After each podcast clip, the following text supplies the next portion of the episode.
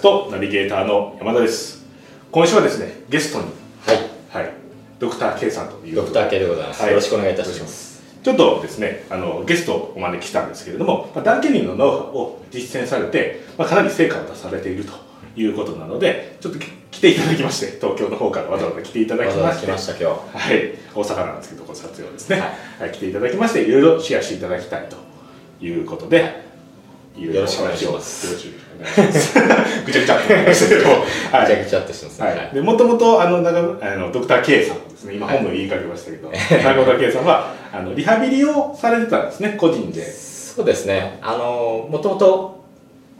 普通に病院でリハビリの先生したんですけども、はいはいはいはい。でまあその後雇われでっていう。そうですねはい。で嫌になって整体院やって、えー大変苦労して自分で教会を作って、はいで一気にあの、まあ、ダンケリーのノウハウをねベースにして全国展開していったんですけどね、はい、なんかその、まあ、自分で個人でやられて初めちょっと苦労されて、まあ、大芸人の動画とかされてうまくいってその後こう全国され展開されたってことなんですけど社員の方はおられないんですよね社員は今でもゼロですゼロなんですよねでもこようく言全うん国ですけどねでなんか50人ぐらいの人をこそうですねう動いてもらいながら全国展開されてで年商規模でいうと1億円ぐらいのそうですね規模のものをで利益率70%とか出してはいおられるとねいうことですねちょっとまあ嘘ちゃうかという結構な数字だと思いでますすね。で、まあ、そんなんちゃうかという疑いまで詳詳 しく、ひどなんて、そこ詳しく。いいっぱいダイレクト出版にも貢いだじゃないです見つかけた。そうですね。本当です、はい、ありがとトうッごプざいガンにも行ったしねます。そうですね。トットップガンマスターマインドにもそうなんです、小川と一緒にやってるんですね。そういう、まあ、解放誌とか見られてる方なんで、ちょっと軽井沢とか行ったりとかいう写真とかで、顔は見られてる方もね、おられるかもしれないですが、はい。ああの時は白衣着てませんでしたよねそうですね。僕はこの、なんていうんですかね、こう、ネクタイしたりとか、白衣したり、着たりっていう姿を初めて見ました。初めて見ましはい。もうちょっとだらけた感じの姿ばっかりだらけた時しか僕は見てなかったというところですね。はい、で現在は、えー、とリハビリの技術をや知識とかを教えておられたりとかでその経験を生かしてセミナービジネスをされてる方にコンサルされたりとかっていうことも現在されてるそうですねということですね。はいなのでどんなことをやられて、まあ、実際に成果出されたのかということをお伺いしていきたいと思います。はい、まああの成功されてる方皆さんね一緒だと思うんですけども、はいやっぱ最初はきついじゃないですか最初はきついですその自分で個人で始めたりとかっていおう母さんもやっぱ最初は大変だったっていう話聞くじゃないですかあそうですかうんどんなあの楠野さんとか中谷さんとかもああまあでもそうですねそうそうそうはいはい初めはなんか中谷さんまあ中谷さんが誰やねんっていうのもあるかもしれな いマスターマインドのメンバーでメねルマが書いてるああそうですねそうですメルマガ書いていただいてますね、で初めは結構なんかどっかの一室借りてずっとうん倉庫みたいなところの横でやってたりとかっていうふうな話もしてもらったりとか、ね、結構やっぱはい皆さん地獄見てらっしゃるんですけど、まあ、僕もねあのどういうふうに非常に地獄を見たタイプで例に漏れず、例に漏れずですはね、いまずあの若い頃が非常にダメだったんですねわか、ダメだった そうですまずあの頭が悪かったんですよ具体的にどういう状態 ですかあの普通の、まあ、沖縄出身なんですけどねはいはいはい普通の県立高校ですよはいはいはい普通ね350人中で300番ぐらいだったんですよあ学校の成績がですかそうそうそうそうそうそうで350番中300番ということはかなりあれですね成績出て2位がずっと並んでるとかそういうそう感でじすねなるほど大体追試でなんとか取ったみたいこなうちょっと上がれるか上に上がれるか上がれへんかが微妙なところそうそうそうそうなるほどで大学行きたかったんですけど地元で一番難易度の低い私立の大学も入れずおあ受けたんですか一応なるほどだからもう18から22ぐらいまでほぼニートだったんですよね10え18から4年ぐらいそうそう大学行った気持ちでニートみたいなそういう感じそうそうそう一応予備校行ったんですけど、はい結局勉強嫌いだからサボって公園でいつも昼寝しててリストラされた人みたいな生で活親にはい働けって言われてバイトするけどなんかもうひどいと2日長くても2ヶ月ぐらいしか持たないんですよあバイトももうやすぐ辞めてしまうとそうそうそうそうそうで、まあ、普段は昼寝してるみたいなそうそうそうそうそうなかなかのだねまあ、そういう人って友達いないでしょ、まず ね。で女の子が持ってないですよね、まずね。そうですねお金もないし何もやってへんしそうそうそうそう。で、僕、秋葉系だったんで、あの子、あマジっすそうそう、アニメ、もう、二次元に逃げるしかなかったんですよ。辛くて。二次元これは なるほど本当にそうで。はで、まあちょっとそれやばいなと、21、22になるくらいに思って、で、国家資格取ろうと思って、勉強そうですねできないけどこれやばいと思ったんで2年間すっごい勉強してはいあのリハビリの国家資格が取れる専門学校入ったんですよその22まで2として22から急にやる気になってそうですねスイッチが入ってそれ2年ぐらいで取れるもんなんですかそのああの学校に入る前に2年かかったんです勉強してなかったからおおなるほど予備校生あ一個それ学校に入るの2年間24で入ったんですそうそうそうそうおっとでそこから3年間勉強して国家資格取って27の時に初めて社会人になったんですあなるほどそれ結構遅いですね遅いですだからやっぱ社会性ないじゃないですか いずれないんですよ病院がそのその勤めた病院にってことですねリハビリの先生としてであー最初にリストのあるのは俺だなと同期が20人ぐらいいたんですけどねその中でもダメだったんですかそこでダメさもう全然できなかったんですよ、ほうん、応援力があんまりなんかその頃なくて学校で学んだことがね現場で使えなかったんですよそうもう居づらいし辛いし患者さんに申し訳ないしどうしようと思ってでまあ上司見ても20年頑張って上司みたいな、まあ、サラリーマンだと思いますよねみんなねうそうですねあの上司の悪口じゃなくて、うんまあまあ頑張って上司に出世してなったらああなれるんやなっていうね、いう見本がそこにいるわけですからうんね、良くも悪くもね、そうですうね、ん、うんそれやったらもう自分でやろうとそこでできひんかったけど自分でやろうと思う逃げだったんですよ いやそれやっぱりあれですね年商1億ぐらいやってるっていうのはやっぱ嘘ちゃうかっていうこうやっぱりここで大きくなってきますよね信用がなってほしい 僕の説の方がやってるんじゃないかという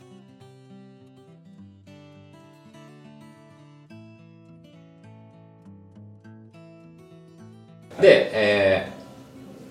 そこで、まあ、30の時に、まあ、そこでもう結婚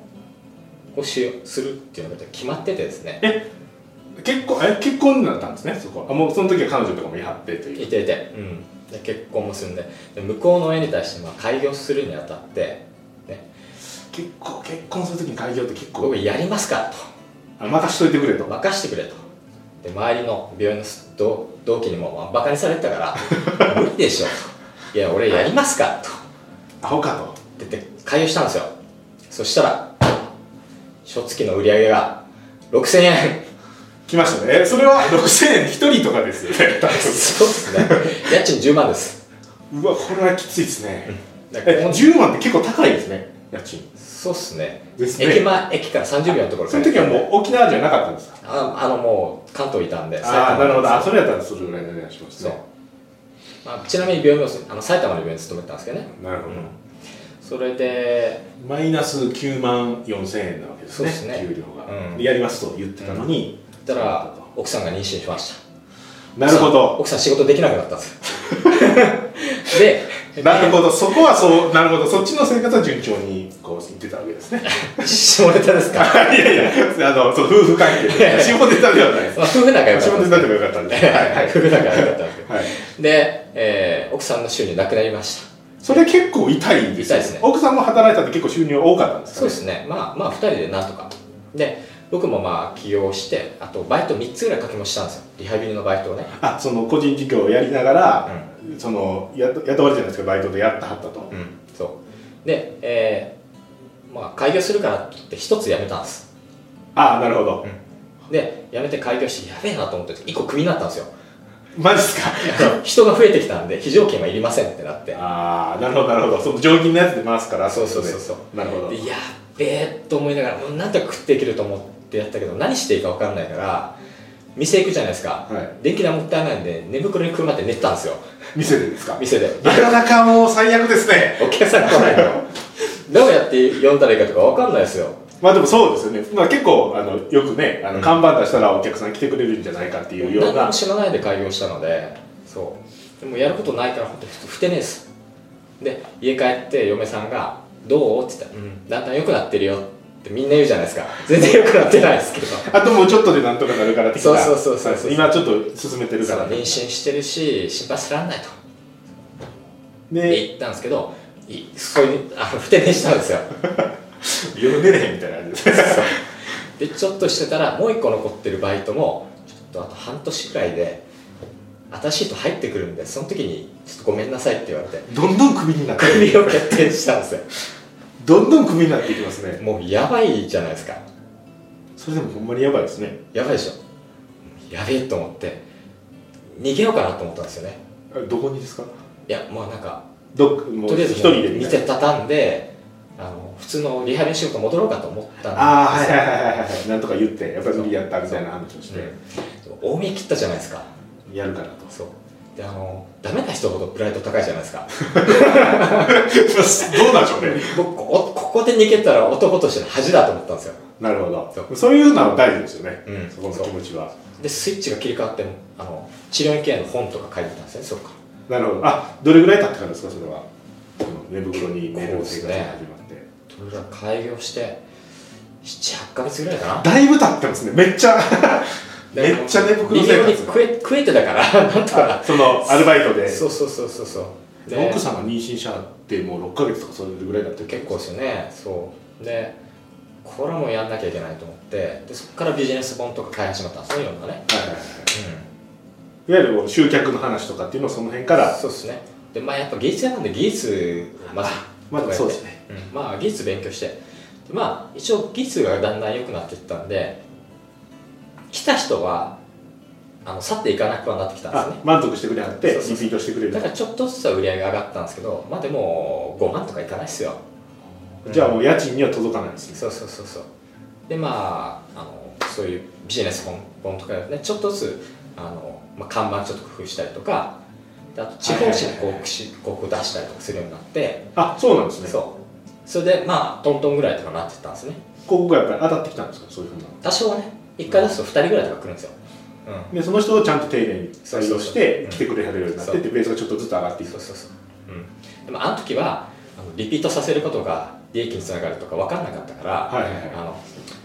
4万出して2人かよ赤字じゃんと思ったんですよあその1回じゃあねそうそうそう多分見てる方も そういう発想の方多分いらっしゃると思うそうですねそうじゃないじゃないですかリピートさせることで利益が出るわけで、ねその3ヶ月で取り返すようなとかそういう話ですうよんねでも数字は一応だからよくはなってたんですよね、うん、でも、まあ、ずれてたんですよね勉強がずれてたうんその今の話みたいな感じその数数字を見るとかそういう意味ですかどういうあはの結局はそういうのってマーケティングの勉強をしてる人は分かる話いはいはいはいでもあのその頃ってね松下幸之助さんの本とかマネジメントの本を読んだんですよあいわゆる経営論みたいなそうそうそうそうそう大企業のねそう経そう営そうそうのこうミッションが大事とかそうそうそうそういうよお客さんのためになるようにすそうるにはどそううしたらいいかトイレ掃除一生懸命したりとかしたんですよあなるほどはいはいはいこう手でやった方がいいとかそそううそういう話ですねでもねそういうのも一生懸命やってると多少上がるんですよねあそうなんですねちょっと上がるんですよへちょっと上がるんですよでまあなんとかなんとかどれぐらいかな年商、うん、500万ぐらいとかまでなんとか持ってたんですよねえなるほどそれは年商500万で、まあ、月あの10万ぐらいの経費がかかってたとしたらまあ300万ぐらいは残ってるんですかね利益としているもろもろ350ぐらい残ってんじゃないですかねあなるほどそういうの食えるんですよねそうですねそう30弱ぐらいはそうそうそう毎月あるんでってことですねそうそうそうでその時にあの、えっと、池本さんコンサルタントの、はいはいはいはいはいはあの方の本を読んですごく良かったんですよねいなるほどでそれでダイレクト出版のメルマガを勧めたんですよその本の中であそうなんですねいいとこのメルマガを読めってでダイレクト出版のメルマガ探して登録したんですよなるほどそしたらねこっちはマーケティングって概念ないじゃないですかマーケティングの話しかしてないじゃないですか面白くないんですよこれがなるほど結構ねやること増えるじゃないかこれ 知ってる体でもうねそう話していきますからこっちそはうねそうそうなんでい言ってる意味わからんし、でまあ池本さんが読んだからとりあえずチラッチラッと見たんですよねたらある日あの小川さんの本あのイン、えーフリー戦略の本ああ結構どれぐらい前ですよねすごい前ですよフリーのやつが流行った5年ぐらいい前とかそれぐらいですよね、はいはいはいはいそれぐらいの時に小川さんの本ただだったらと思ってななんかあったんだけど、まあ、すぐ、えー、多分ノービエスかななんか読者になるなんていうのなったらタダであげますよみたいなオファーだったのうんね、でまあもらって読んだらすごいんですよねそれはすごい良かったんですよそメルマガには全然あれやったけどそうこの人どんぐりみたいな髪型してるけどめっちゃいいこと言うな と思って どっくり確かにそう見えなくもないみたいなだってあの人ですよあのアンチで見てたからあそうなんですねそうそう嫌いやったんですね前言ったらいやいやねへえなるほど面白くないし言うことどんぐりみたいだしと思ってでもでもめっちゃいい呼こんでと書くじゃんと思ってでも呼んでくれたはったんですねメルマガをそう、うんでそっからやっぱマーケティング体質なんだなと思ってえあのフリー戦略で思われたんですね珍しいっていう、なんかそそこでねパッと思ったんですよねでマーケティングの勉強をしだしたら300万ぐらい売り上げがポンと上がったんですよす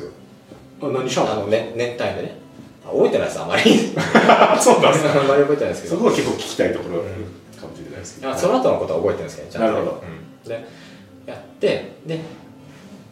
個人事業主で800万ぐらい売り上げると満足しちゃうんですよ満足しましたそねう僕もそうでしたそうするじゃないですかで結構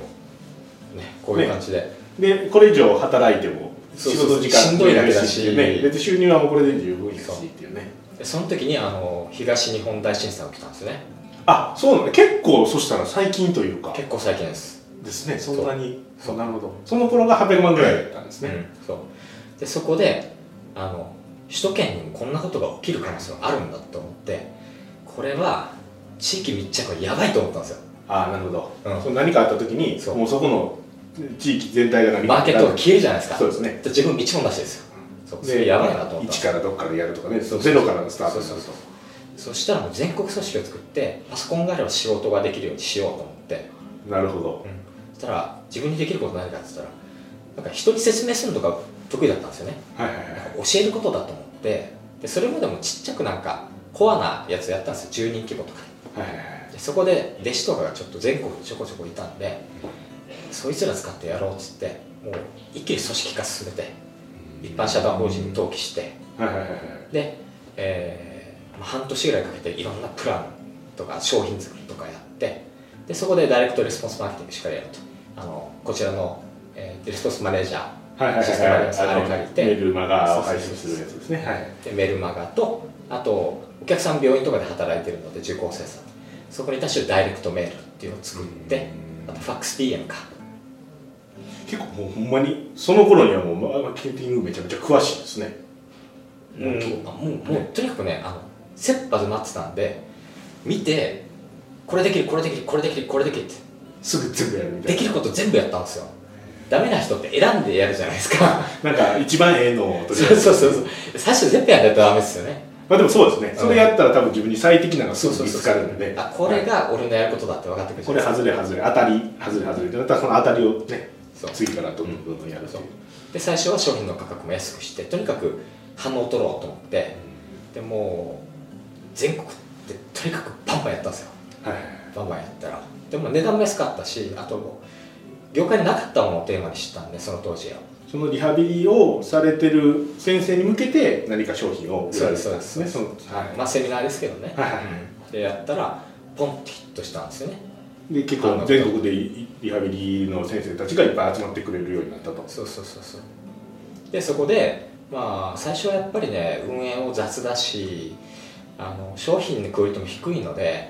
あと値段が低いとクレームもクレーマー多いじゃないですかはいはいはいはいクレームだらけですよで利益全然出ないですよもう逆にそれまで貯めた何百万がどんどん減っていくんですどんどんどんどんどんどあそうなんですねそう初めはそうでやばいと思いながらとりあえず商品クオリティを変えようと思ってクレームが出ないようにとにかくよくよくしてよくしてよくしたのに値段上げようって値段を上げてっはいはいはていうのを繰り返したんですよいなるほどクオリティ上がった分だけ値段上げてっていうのをまた上がったらまた上げてまた上がったらまた上げてっていうのをやっていくとそうそうでそこでまた苦労があるんですよねスタッフがまあその時のうちうち弟子というか幹部たちみたいなので全国10人ぐらいだったんですけど僕の能力をみんな認めてないんですよどっかまだ駆け出し社長があーあーキャリア短いですもんねよく考えそうそうそうて27から始めてその頃まだ4年とか5年とかっていうことですもんね、だから技術はすごいけど社長としては別に尊敬されてないわけですよなるほど反発がいっぱいあるんですよねそこでレネゲードミリアオネアの登場ですあそうなんですよその時にそう買ったんですよへえダン・ケネディのねあのはいはい音声教材20はいはいはい24時間分のやつねであれを買ってずーっと聞いたんですよもう整体する時とあとは寝る時以外まああと、まあ、ご飯食べる時とか別ね、はいはいはいそれ以外はずーっと聞いたんですよへえそうなんですね iPod にずっとずっと聞いててでちょっと困ったことあったら段だったらどうするんだろうって考えてはいはいはいはいで一時期180万どうしたんですよクレームがあってこの時段だったらどうするんだろうってみんな値値下げしましょうって言うじゃないですか、はいはいやいや値上げだろっつって倍にしたんですよ いなるほど商品クオリティはそのままでとりあえず倍にしたんですね倍にしてそれに恥ずかしくないぐらい上げないだろみたいななあその商品をねそう後からそうそうそうまあ上げるっていうことが決まったとそうそれに合わせるしかないそそうそうそうなんだったらそうするじゃないですかおそらくそういうふうな戦略がよくありそうますね、うんはでそういうのをやってるうちに当たるんですよねい、うまくいったんですねそういうふうなそう、うん、でだんだんみんな何もいなくなるんですよ僕にそのそれやる施策やる施策がそう自分の発想と逆みたいなこと言うのに当たるかそらうそうそう最初は反発してるのにそんなん無理だろってアホかとそうでもやってみたらええやんとやってみたら当たるんですよ 全部当たる当たる当たる当たる当たるでみんな何もいなくなってきてで気がついたら1年でもう10に25倍ぐらいだったんですよねそう1億オーバ要はその800 800万ぐらいやったんがい1億ぐらいになーあっじゅて15倍ぐらいか、うんそうですねそれぐらいですねそうそうはいそう、でまあ粗利ももちろん高いので、セミナーですそもうんねそう知識はいですよね、うん、でまあ7000万以上利益も残ってっていう状態になったとなったで今はちょっとあの講師の方に譲られて顧問されてるっていそううですねところですねまあ、その前にね裏切られてね組織ガタガタだったんですけどマジっすかその話をちょっとお伺いしたいですね